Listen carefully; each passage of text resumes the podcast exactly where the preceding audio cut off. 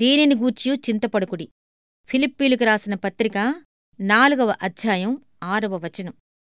చాలామంది క్రైస్తవులు చింతలతో దిగుళ్ళతో ఉంటారు. కొందరు ఊరికే కంగారుతో గంగవెరులెత్తిపోతూ ఉంటారు.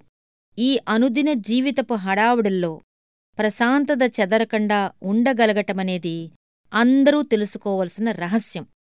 చింతించటం వల్ల ప్రయోజనం ఏముంది? అది ఎవరికీ బలాన్నివ్వలేదు.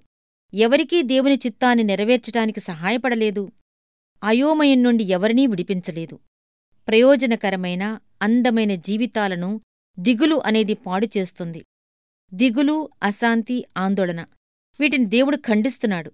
ఏమి తిందుమో ఏమి త్రాగుదుమో ఏమి ధరించుకుందుమో అని చింతింపకుడి అలాగని ముందుచూపు లేకుండా అస్తవ్యస్తమైన జీవితాన్ని గడపమని కాదు. ఆ విషయాల గురించి దిగులు పడవద్దనే దీని భావం. నీ ముఖంమీద కనిపించే ముడతలే చెబుతాయి. నీకు దిగుళ్ళు చింతలు ఉన్నట్టు. నీ స్వరమే చెబుతుంది నీ నీరసం నీ మ్లానవదనం చెప్తాయి నీ ఆత్మలో ఆనందం లేదని. దేవునిలో సమృద్ధి జీవితపు శిఖరాలను అధిరోహించండి. అప్పుడు మేఘాలు మీ కాళ్ళ దగ్గర ఉంటాయి. అపనమ్మకంతో ప్రశ్నలతో విసిగిపోవటం దిగులుతో కృంగిపోవటం ఇవన్నీ బలహీనతకే దారితీస్తాయి. వీటివల్ల లాభమేమీ లేదు. సాధించలేకుండా శరీరాన్ని జ్ఞానయుక్తమైన నిర్ణయాలు తీసుకోకుండా మనస్సును బలహీనం చేసుకోకండి. విశ్వాసం వలన పైకి తేలవలసిన వాళ్ళం దిగుళ్ళ వలన మునిగిపోతున్నాం. చెక్కు చెదరకుండా ఉండేలా దేవుని కృప మనకు అవసరం. ఊరుకుండి యహోవాయే దేవుడిని తెలుసుకోవటం ముఖ్యం.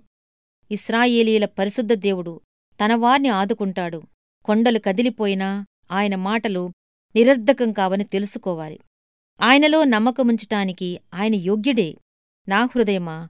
నీ విశ్రాంతిలోకి తిరిగిరా యేసు రొమ్మును ఆనుకో. నిశ్చలంగా ఉంటే నీ అంతరంగంలో శాంతి నిండుతుంది.